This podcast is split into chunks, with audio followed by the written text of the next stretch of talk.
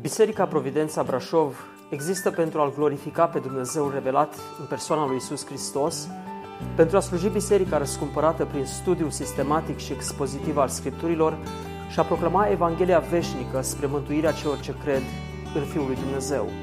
Puteți asculta și alte mesaje sau serii de prelegeri vizitând website-ul nostru www.providențabrașov.ro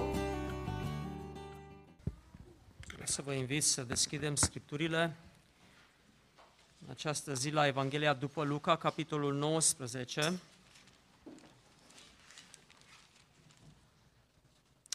Vom continua să privim astăzi în evenimentul intrării Domnului Isus în Ierusalim, eveniment care se potrivește mai mult în ziua de florii, dar pentru că parcurgem cartea Luca, capitol cu capitol, verset cu verset, suntem la acest punct al Evangheliei după Luca, în care Domnul Isus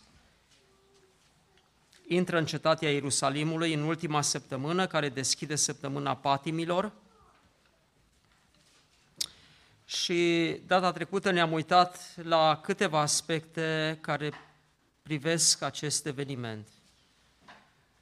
Evanghelia după Luca, capitolul 19, haideți să recitim pasajul pentru a-l reîmprospăta în mintea noastră. De la versetul 29.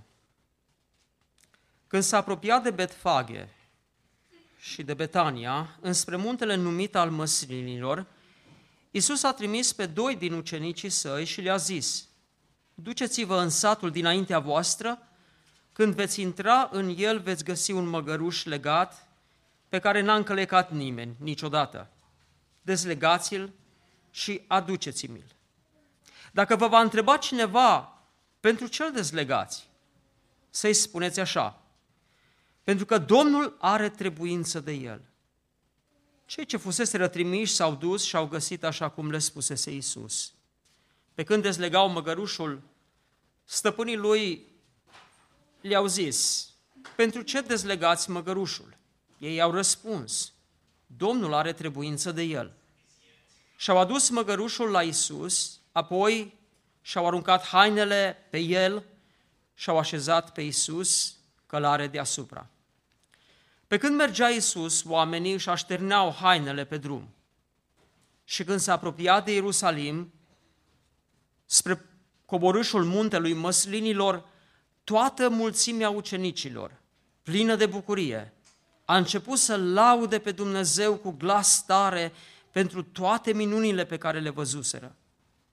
Ei ziceau, binecuvântat este împăratul care vine în numele Domnului, pace în cer și slavă în locurile prea înalte. Unii farisei din norod au zis lui Isus, învățătorule, ceartă-ți ucenicii.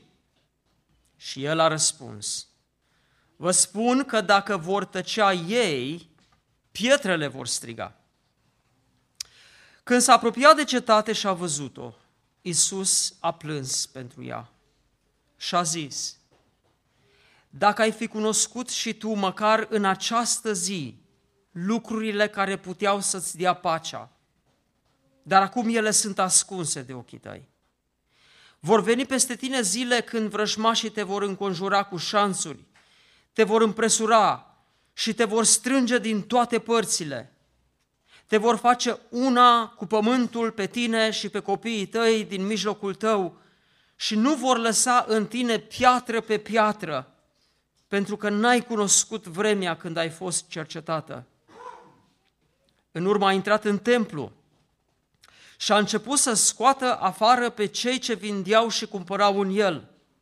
Și le-a zis, este scris, casa tatălui meu va fi o casă de rugăciune, dar voi ați făcut din ea o peșteră de tâlhari.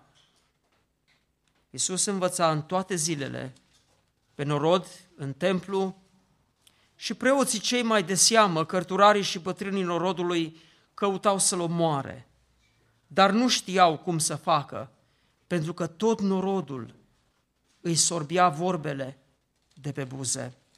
Amin. Acesta este cuvântul lui Dumnezeu.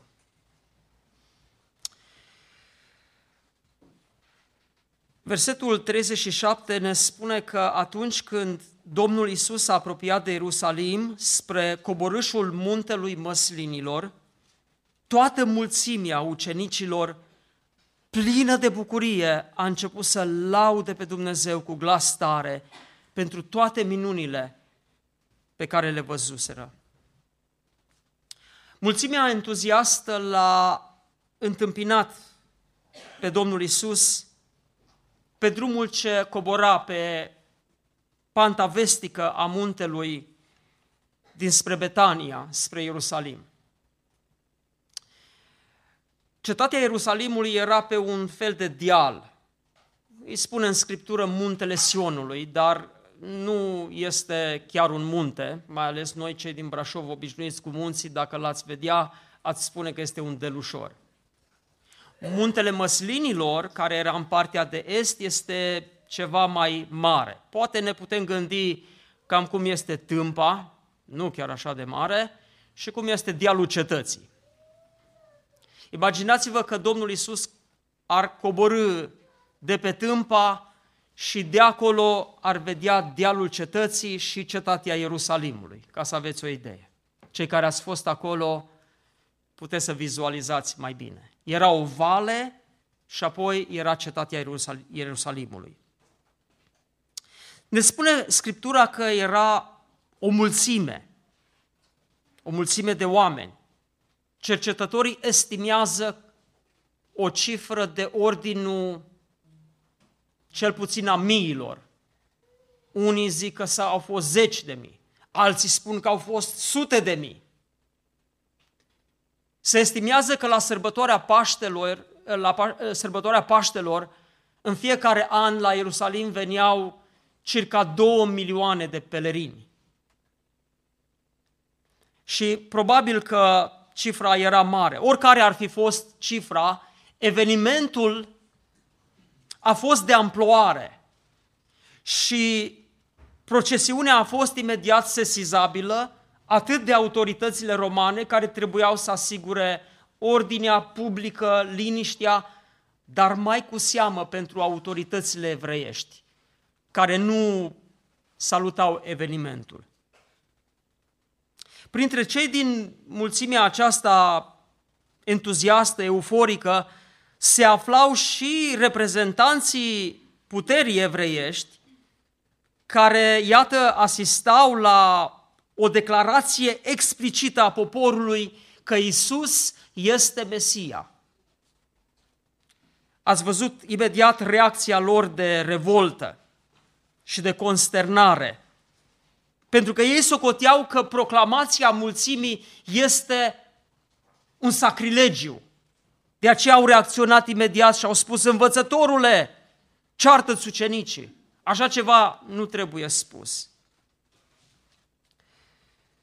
Dar acesta este momentul în care Domnul Isus Hristos este declarat în mod plenar împărat. Și trebuie să remarcăm ceva. Vă aduceți aminte că au fost momente înainte când Domnul a făcut o minune extraordinară, ceva măreț. Și a spus ucenicilor săi, nu spuneți nimănui lucrul acesta. Nu spuneți nimănui ce ați văzut. Evident că oamenii n-au putut să tacă și imediat mergeau și spuneau ce au văzut. Și ne surprinde într-un fel de ce Domnul, într-un fel înainte, cerea o anumită discreție, nu faceți de cunoscut aceste lucruri, nu spuneți nimănui. Și iată aici, el spune, vă spun, dacă ei vor tăcea, pietrele vor striga. Venise momentul, vremurile s-au copt, timpul era pregătit și în acest moment Domnul Isus trebuia să fie proclamat în mod plenar, în mod public, ca fiind împăratul. De aceea Domnul Isus spune, dacă ucenicii nu vor striga și nu vor proclama lucrul acesta, vor fi pietrele care vor proclama că eu sunt împăratul așteptat de popor de atâtea secole.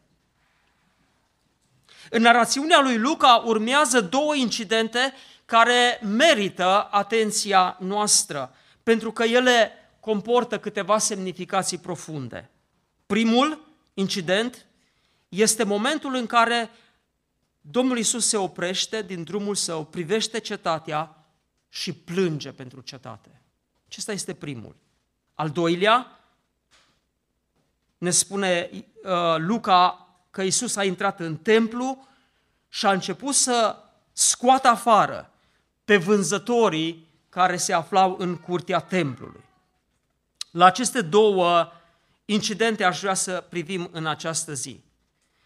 Trebuie totuși să remarcăm ceva înainte de a ne uita la cele două incidente, că în ziua aceea a intrării în Ierusalim se împlinește ceva.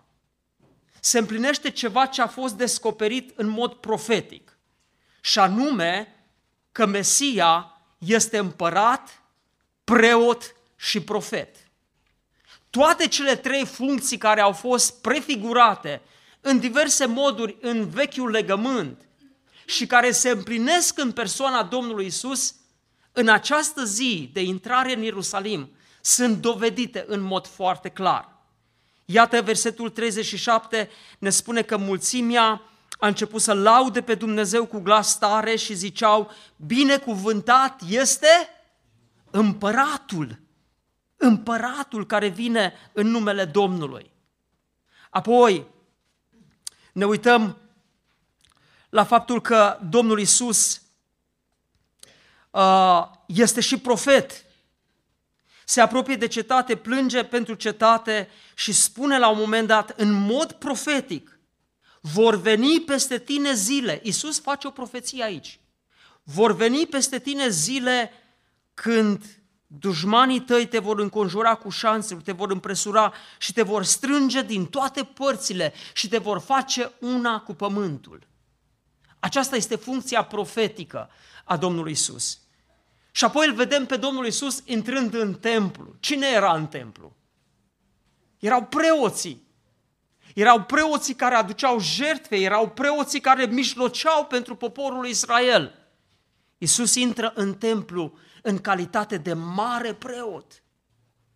În calitatea aceasta de împlinire a funcției profetice prefigurate în profeția după rântuiala lui Aron, dar el venea ca mare preot după rântuiala lui Melchisedec. Iată așadar, dragii mei, momentul în care Domnul Isus dezvoltă, descoperă, revelează funcția sa de împărat, de preot și de profet. Haideți să ne uităm acum la momentul acesta în care Domnul Isus plânge pentru cetate. Scriptura nu ne spune că Isus a plâns foarte des. Este interesant. Ne spune Ioan că în ziua în care uh, a ajuns Domnul Isus în Betania, chemat de Maria și de Marta, pentru că fratele lor, Lazar, murise, Isus a ajuns, Lazar era mort și deja așezat în mormânt, și s-au dus cu toții la mormânt și Domnul Isus, văzând jalia, durerea din inima Mariei și din inima Martei exprimate, la un moment dat se oprește și cuvântul ne redă cel mai scurt verset din toată Scriptura. Isus a plâns. Și iată din nou aici un moment apropiat de acela, când s-a apropiat versetul 41, Iisus de cetate, a văzut-o și a plâns pentru ea. Din punctul în care Domnul Iisus se afla încă pe culmea muntelui măslinilor, el putea să vadă toată panorama cetății Ierusalimului. Astăzi acel loc se numește Muntele Scotus și cu adevărat de acolo se vede o panoramă frumoasă a muntelui Sionului, pe care este așezată vechea cetate a Ierusalimului. De acolo Iisus privește cetatea și în loc să vadă splendoarea acestei cetăți, El vede tragedia ei și rostește această, aceste două afirmații. Pe de o parte este un plâns de jale, o lamentație și pe de altă parte este o profeție sub forma unui, unei imprecații, a unei condamnări. Dacă ai fi cunoscut tu, măcar în această zi, lucrurile care puteau să-ți dea pacea, o cetate, ce moment a venit să poți înțelege, să poți vedea pe împăratul, să-l poți primi pe împăratul. Dacă ai fi cunoscut în această zi lucrurile care puteau să-ți dea pacea, ce anume? Împăcarea cu Dumnezeu, care aduce reconciliere, care aduce pace între om și Dumnezeu. Dar acum ele sunt ascunse de ochii tăi. Și apoi, după, după această lamentație, după acest plâns de, ja, de jale, urmează această condamnare rostită, așa cum am spus, în mod profetic. Vor veni peste zile, tine zile când vrăjmașii te vor înconjura cu șanțuri, te vor împresura și vor, te vor strânge din toate părțile, te vor face una cu pământul, pe tine și pe copiii tăi din mijlocul tău și nu vor lăsa în tine piatră pe piatră pentru că n-ai cunoscut vremea când ai fost cercetată. Această profeție a Domnului Isus s-a împlinit în anul 70, când legiunile romane conduse de generalul Titus au înconjurat Ierusalimul și cuvântul ne spune că această cetate în mod profetic în Matei, capitolul 24, a fost nimicită. Au fost zile cumplite în anul 70 după Domnul Isus, când cetatea aceasta a fost rasă de pe fața pământului. Mii și mii de oameni au fost omorâți. Copiii au fost luați și aruncați izbiți de ziduri și zdrobiți. Și poporul din cetatea Ierusalimului a fost risipit printre toate popoarele pământului din anul 70 până în anul 1947. A fost o mare tragedie. Profeția aceasta se împlinise. Lamentația este un plâns de jale și parcă aici când Isus plânge pentru, pentru cetate, auzim parcă un ecou al altor plânsete, ecoul plânsului lui Ieremia. Vă aduceți aminte de Ieremia care plângea și el pentru cetate? În Ieremia, capitolul 9, versetul 1, Ieremia scrie, O, de mi-ar fi capul plin cu apă, de mi-ar fi ochii un izvor de lacrimi, aș plânge zi și noapte pe morții fiicei poporului meu. Și apoi dacă ne ducem la plângerile lui Ieremia, acolo găsim jalia lui Ieremia, lamentația, plângerea lui Ieremia pentru cetatea Ierusalimului. Ieremia, capitolul 2, versetul 1, Vai, în ce întunecime a aruncat Domnul în mânia lui pe fica Sionului. Capitolul 2, versetul 11, mi s-au stors ochii de lacrimi în fierb, în fierb măruntaiele. Capitolul 3, versetul 49, mi se topește ochiul în lacrimi necurmat și fără răgaz. Mă doare ochiul de plâns pentru fiicele cetății mele. Acest ecou al plângerilor lui Ieremia parcă se aude din nou în plânsul pe care Isus îl exprimă verbal. O, Ierusalime, dacă ai fi cunoscut tu măcar în această zi lucrurile care puteau să-ți dea pacea. Isus plânge pentru Ierusalim datorită împietririi poporului, care era reprezentat de această metropolă minunată a cetății Ierusalimului. Acum pare un paradox, căci aici aflăm, așa cum am spus, ne aflăm la un punct climatic și este o proclamație și iată este entuziasm și iată mulțimea pare să-L proclame pe Iisus ca împărat. dar cu toții știm că săptămâna patimilor dovedește că acesta a fost un fals entuziasm. Cetatea aceasta era o cetate împietrită, era o cetate tare la cerbice, era o cetate care a strigat mai tare în ziua de vineri, răstignește-l, răstignește-l. Două sunt motivele pentru care Domnul Isus plânge pentru cetate. În primul rând, Domnul Isus spune că Ierusalim nu a cunoscut vremea, nu a cunoscut lucrurile care puteau să-i dea pacea. Foarte, foarte ciudat, Ierusalimul, Salem înseamnă pace, cetatea păcii nu cunoaște pace. Această cetate a păcii a fost probabil cea mai zdrobită cetate din toată istoria, cea mai lipsită cetate de pace. De ce? Pentru al doilea motiv, această cetate n-a cunoscut vremea în care a fost cercetată. Ce înțelegem de aici, dragii mei, este faptul că există o vreme a cercetării. Există o vreme când Dumnezeu descoperă omului lucrurile care pot să aducă, să aducă pace. Dar dacă omul nu primește, omul nu are încredere în Dumnezeu, rămâne în frământare, rămâne în lipsă de pace. Cum este inima ta? Este o inimă plină de pace sau este frământare? Ce s-a întâmplat cu poporul acesta datorită respingerii? Iată ce spune Domnul Isus. N-ai cunoscut lucrurile care puteau să-ți dea pacea, dar acum ele sunt ascunse de ochii tăi. Ele sunt ascunse de ochii tăi. Există o vreme a cercetării și există un final al acestei vremi. Și apoi urmează o împietrire și urmează întuneric.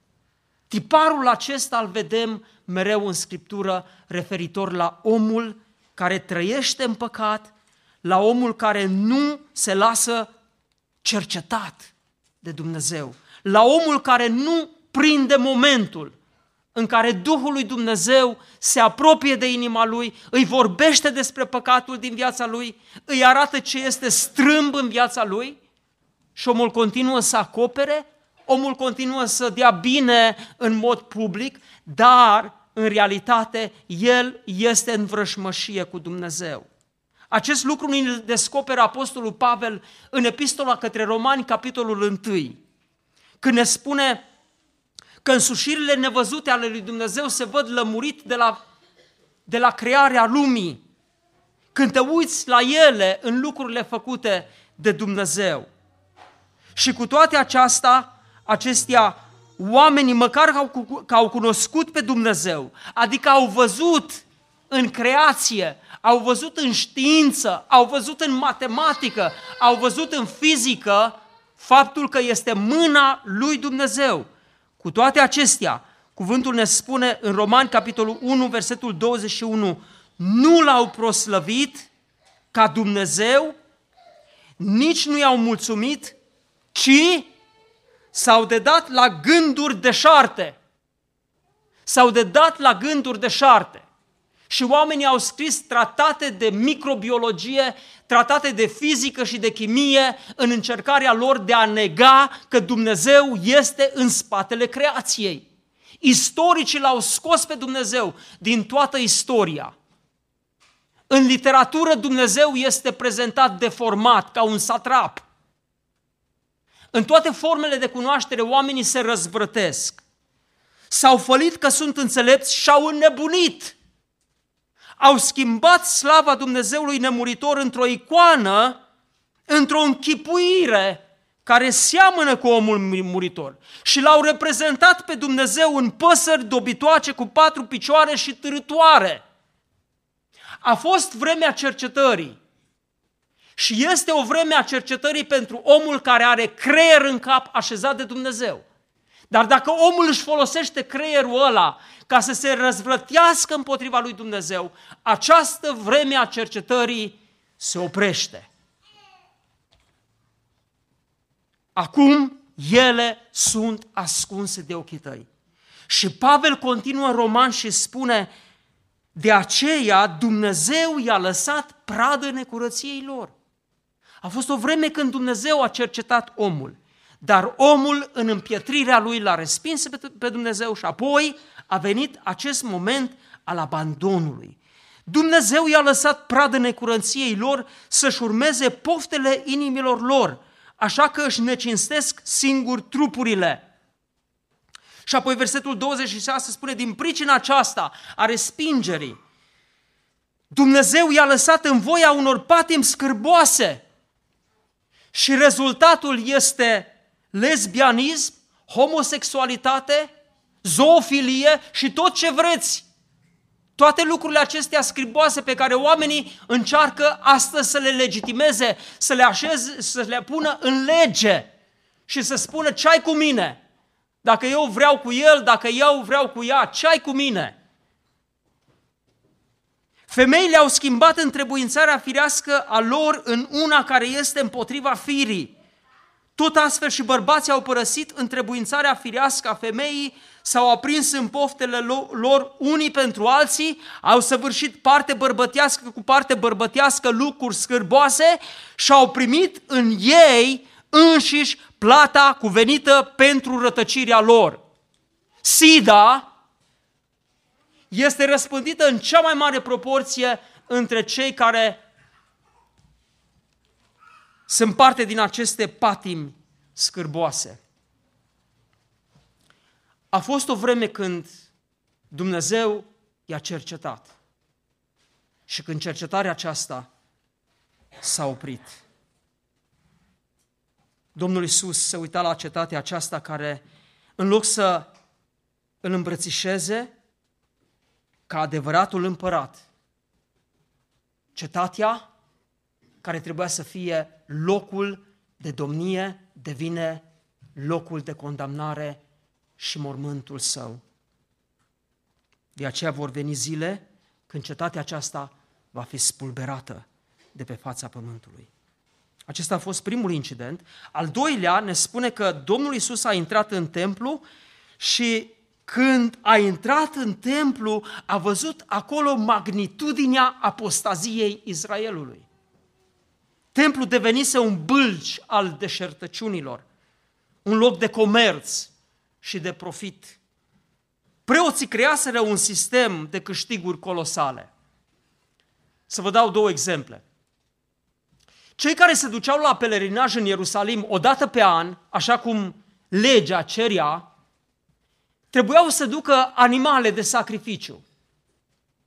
Preoții au venit cu acest șiretlic ca să evite ca cei care vin din afară, din părțile Iudeii, din părțile Galilei, că ar putea aduce ei animale cu cusururi, adică defecte, au spus, hai să asigurăm noi partea aceasta de jertfe.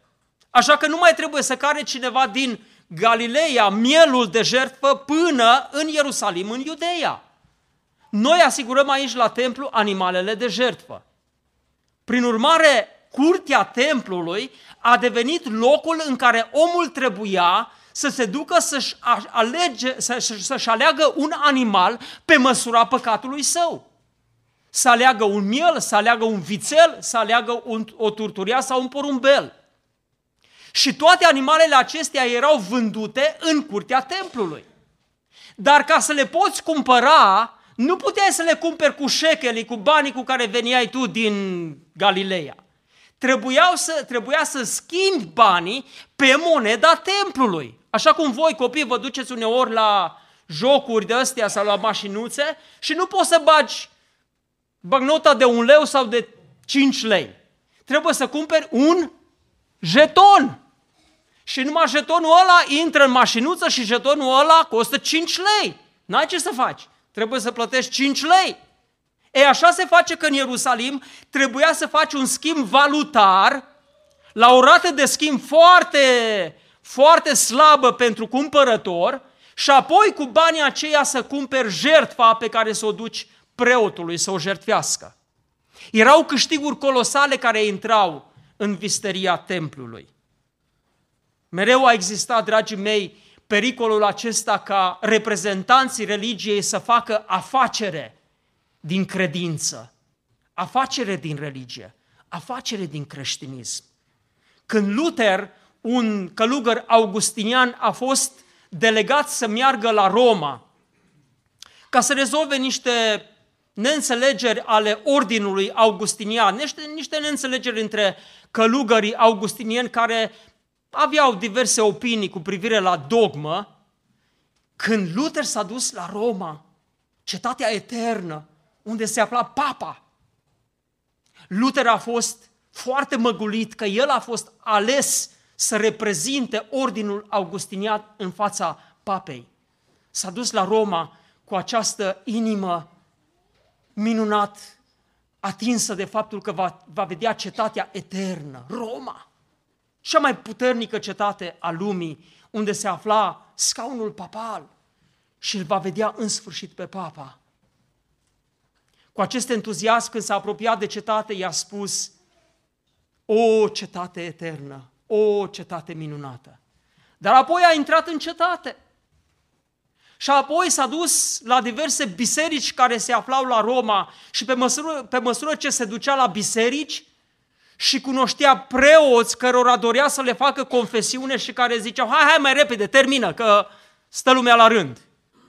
Luther a început să vadă că totul acolo este un simulacru, că totul acolo parcă este un târg, o piață în care se livrează, se vinde, se cumpără și apoi s-a uitat și când a văzut opulența în care trăiau episcopii și când s-a dus în cartierul rău famat unde se aflau prostituate și vedeau, vedea preoți catolici ducându-se acolo și când afla cât preo, câți preoți aveau copii nelegitimi, dezamăgirea lui Luther a început să crească și să se aprofundeze urca pe treptele acelea să facă penitențe și să adune merite pentru cei care au murit. Și Luther spune, îi părea rău că părinții lui n-au murit, că el se afla acum la, la, la Roma și putea să adune merite pentru ei, să izbăvească de purgatoriu. Și în final, când urca templele acelea, uh, uh, pietrele acelea, treptele, a ajuns în capăt, a stat și s-a gândit, poate că tot ce fac nu are nicio valoare.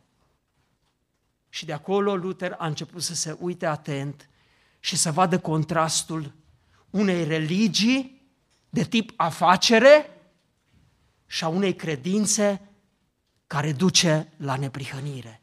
A început să descopere Evanghelia. Mi se pare bizar, dragii mei, că, iată, Domnul Isus uh, scoate vânzători din zona templului din zona bisericii, am zice noi, și nu de puține ori vă duceți în locuri în care sunt biserici, care sunt vizitate de turiști și aproape toate au o zonă comercială, unde se vând icoane, se vând acatiste, se vând cărți de rugăciune, se vând lumânări care se duc și se pun acolo, care se iau de acolo și se revând și așa mai departe. Lucrurile acestea le aflați din presă. Și mi se pare ciudat că nu se delimitează zona aceasta în care este un spațiu de închinare și să scoți tot ce înseamnă zonă comercială din spațiul închinării. Domnul Iisus Hristos a fost ferm, chiar sever în gestul său de revoltă și de protest. El spune, casa mea se va numi o casă de rugăciune, dar voi ați făcut din ea o peșteră de tâlhari. Matei ne spune că a luat un bici și a început cu biciul să scoată afară pe schimbătorii de bani și pe vânzători. Avea dreptate. De aceea n-a fost arestat în ziua aceea. Pentru că abia așteptau să găsească reprezentanții religiei care aveau afacere acolo la templu. Abia așteptau să găsească un motiv să-l prindă, să-l condamne și să-l omoare. Dar nu puteau. Pentru că tot poporul când a văzut ce a făcut Isus, a spus, așa este, are dreptate. Dar pe lângă aceasta, dragii mei, aș vrea să continuăm și să vedem un alt aspect care pe mine m-a surprins într-un fel. Observați modul în care Domnul Isus se relaționează la cetate. Pe de o parte plânge pentru ea, și apoi intră în cetate și este sever. Aici apare coexistența durerii cu revolta, a milei cu dreptatea, a lacrimilor cu biciul. Aici întrezărim dragostea, dar și dreptatea, mila, îndurarea, dar și adevărul. Pentru noi este re- greu să reconciliem dreptatea, mila lui Dumnezeu cu autoritatea sa. Este greu să, ve- să le vedem în același timp, dar ele sunt prezente în Scriptură. Poate, poate, aș zice, părinții înțeleg un pic mai mult. Pentru că în relația cu copiii, adesea apare tensiunea aceasta. Îi iubim, dar sunt momente în care în noi crește tensiunea. Și crește tensiunea în mod legitim, pentru că nu ascultă lucruri foarte simple care îi duc în general în belele. Și dacă îi lăsăm de capul lor, ajung niște oameni netrebnici. Și noi este mereu frământarea aceasta a iubirii, dar și a dreptății. Și uneori nu putem găsi echilibrul acela între lacrimi care curg din ochii noștri pentru că vedem că nu ascultă și nu iaua care trebuie folosită, care în mod imperios se cere. Și eu mă uit la Domnul și uneori parcă încerc să mă justific. Doamne, și tu ai fost sever cu poporul tău. Dar Domnul mi amintește, bine, dar tu nu ești Dumnezeu lipsit de păcat, lipsit, frustrările tale nu sunt lipsite de atingerea păcatului? Frustrările lui Dumnezeu sunt lipsite de atingerea păcatului, ale mele sunt contaminate de păcat. Însă iată că Scriptura ne arată că Domn, ă, Dumnezeu se exprimă atât în dragoste cât și în dreptate. Dragostea sa este perfectă, este exprimată în compasiune, în milă și Isus plânge pentru cetatea aceasta răzvrătită. Dar apoi dreptatea lui se exprimă în revoltă față de tot ce este strâmb, fățarnic și față de ticăloșii aceștia care se erijau în niște reprezentanți spirituale ai poporului. Tiparul acesta al regăsit mereu, mai ales în Vechiul Testament, în cărțile profetice, în care Dumnezeu se uită la Israel și îi spune că este răzvrătit și Dumnezeu este sever cu poporul acesta și spune că va veni robia peste popor, dar în același timp, prin glasul profeților, Dumnezeu spune, plâng pentru fica poporului meu, plâng pentru această cetate și își declară mereu dragostea.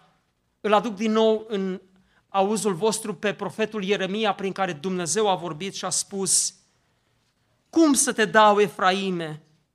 Cum să te predau, Israele? cum să-ți facă Admei, cum să te facă Țeboimului, cetăți care au fost distruse, au fost judecate.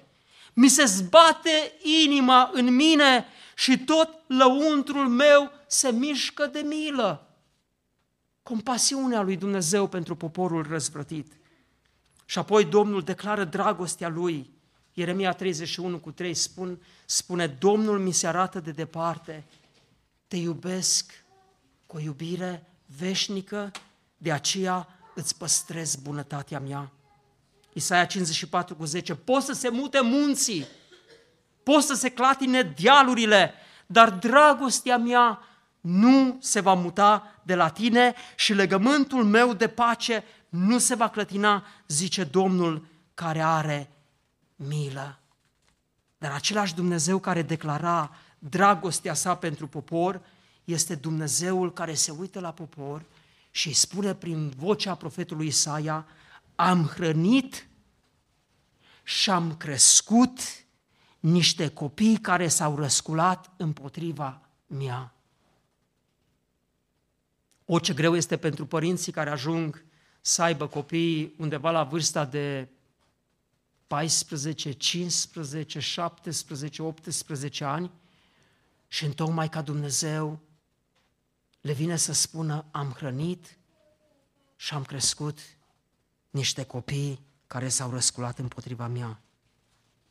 Boul își cunoaște stăpânul și măgarul cunoaște ieslea stăpânului, dar Israel nu mă cunoaște, poporul meu nu ia aminte la mine. Vai, spune Dumnezeu.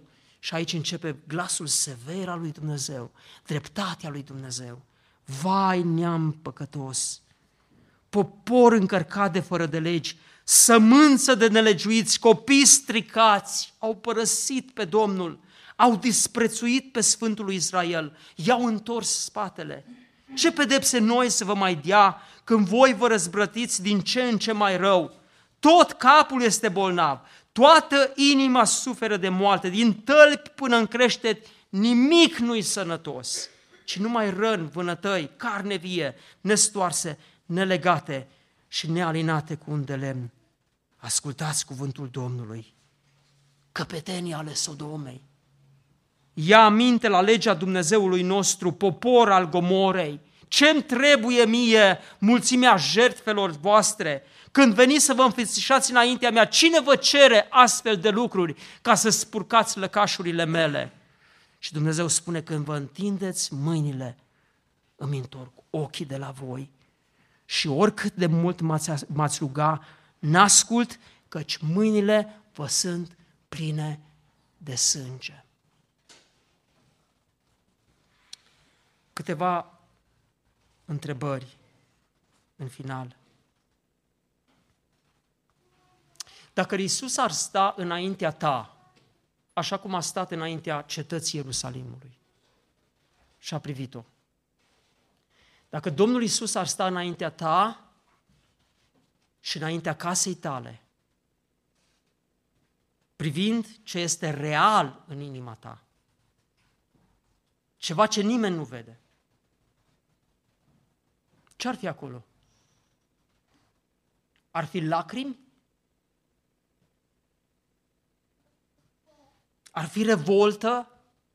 Că acolo se petrec tot felul de afaceri murdare, tăinuite, cunoscute numai de tine, dar cunoscute de Domnul? Ar fi condamnare? Ar spune Domnul Isus, o, a fost un timp când te-am cercetat, dar vremea aceasta a cercetării se apropie de final. Acum lucrurile sunt ascunse de ochii tăi. Sau ar fi bucurie, aprobare, ar fi laudă. Domnul ar putea spune chiar acum, bine rob bun și credincios. Ar fi bucurie. Al doilea, a doua întrebare. Cunoști tu pe acest împărat, pe acest profet? Cunoști tu pe acest mare preot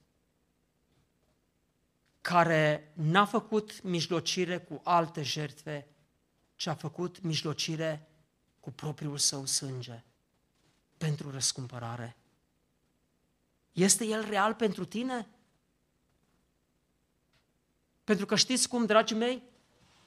Creștinismul poate fi comunitar, cultural, să venim împreună, ne simțim bine, e fain să fim în comunitate, e fain să mâncăm împreună, ne mai ajutăm unii pe alții, dar mă întreb, Hristos care a murit, este real pentru tine? Fiecare dintre noi ne putem evalua viața și să vedem unde este centrul de greutate al vieții noastre. Pavel spunea în Coloseni, capitolul 3, Hristos, viața noastră. mă întreb, este Hristos viața noastră? Sau este El un auxiliar al vieții noastre? Viața noastră este compusă din casa noastră, din copiii noștri, din jobul pe care îl avem, din banii pe care îi facem, din casa pe care o construim, din mașinile pe care ne le cumpărăm și așa mai departe. Și acolo este atenția, și acolo este sufletul, și acolo este inima noastră, și acestea sunt adevăratele bogății. Și Hristos este de duminică, de miercuri. Este El viața ta? Un tânăr matematician din Marea Britanie s-a îmbarcat pe un vas care se îndrepta spre Persia.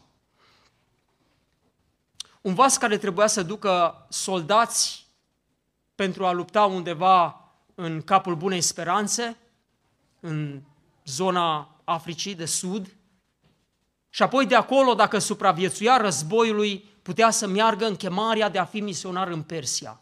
Henry Martin. Henry Martin s-a îmbărcat pe acel vas, luându-și rămas bun de la sora lui, de la familia lui, și s-a îndreptat spre o zonă necunoscută, spre Persia. De ce? De ce și-a asumat omul acesta riscul unui război și a unei vieți pe care nu știa cât o să mai trăiască acolo? De ce? Pentru că Hristos era viața lui. Isus era împăratul și s-a dus în Persia. A tradus Scriptura în limba persană și la 29 de ani Henry Martin a murit de malarie. Hristos era viața lui. Putea să fie un matematician strălucit în Marea Britanie, să rămână, să facă carieră acolo. Și s-a pus pe un vas. A trecut prin ororile unui război și a ajuns în Persia. Și acolo și-a consumat viața. Pentru că Isus era împăratul, Isus era marele lui preot și era profetul. Și în al treilea rând mă îndrept spre cei care stând poate într-o stare de cumpănă, poate de ani de zile stau, privesc, apreciază lucrurile care țin de religie, nu uita că vremea cercetării are limite. Nu uita lucrul acesta. Este un timp al harului când poți cunoaște lucrurile care pot să-ți dea pacea nu presupune niciodată că inima ta va fi la fel de sensibilă, la fel de înduplecată cum este astăzi.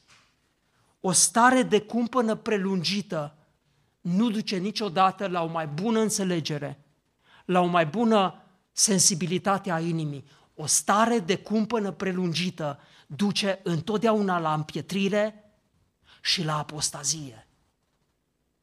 Acest lucru îl spune Cartea Evrei, în acel pasaj pe care mulți nu-l înțeleg corect, în Evrei, capitolul 6, de la versetul 4, că cei ce au fost luminați odată. Și au gustat darul ceresc și s-au făcut părtași Duhului Sfânt. Și au gustat cuvântul cel bun al lui Dumnezeu și puterile viacului viitor și care totuși au căzut. Căderea aceasta nu înseamnă o alunecare, căderea aceasta înseamnă o răzvrătire împotriva lui Dumnezeu. S-au întors de la toată experiența aceasta a luminării, a gustării, a părtășiei, a gustării cuvântului cel bun și a puterilor viacului viitor și care totuși au căzut, este cu neputință să fie înnoiți într-o pocăință, fiindcă ei răstignesc din nou pentru ei pe Fiul lui Dumnezeu și îl dau să fie batjocorit. O, dragul meu, nu subestima harul lui Dumnezeu. Astăzi este ziua mântuirii, spune cuvântul. Astăzi este ziua cercetării. Dumnezeu poruncește, spune Pavel, învățaților din Atena că el poruncește astăzi tuturor oamenilor de pretutindeni să se pocăiască. Este o vreme a Harului. Pentru că a hotărât o zi în care va judeca lumea după dreptate prin acela pe care l-a făcut Domn, pe Domnul Isus Hristos. Vine vremea când harul se închide. Este ușa harului care se va închide asemenea ușii din corabia lui Noe și nu va mai fi har. De aceea, iată, cuvântul ne cheamă din acest episod minunat al intrării Domnului Isus, Isus Hristos în Ierusalim, să ne evaluăm, să vedem dacă nu suntem și noi asemenea cetății într-o stare de răzvrătire. Să vedem dacă Dumnezeu ne dă timpul de har, de cercetare, ca să putem să ajungem să cunoaștem pe acest împărat, preot și profet. Amin.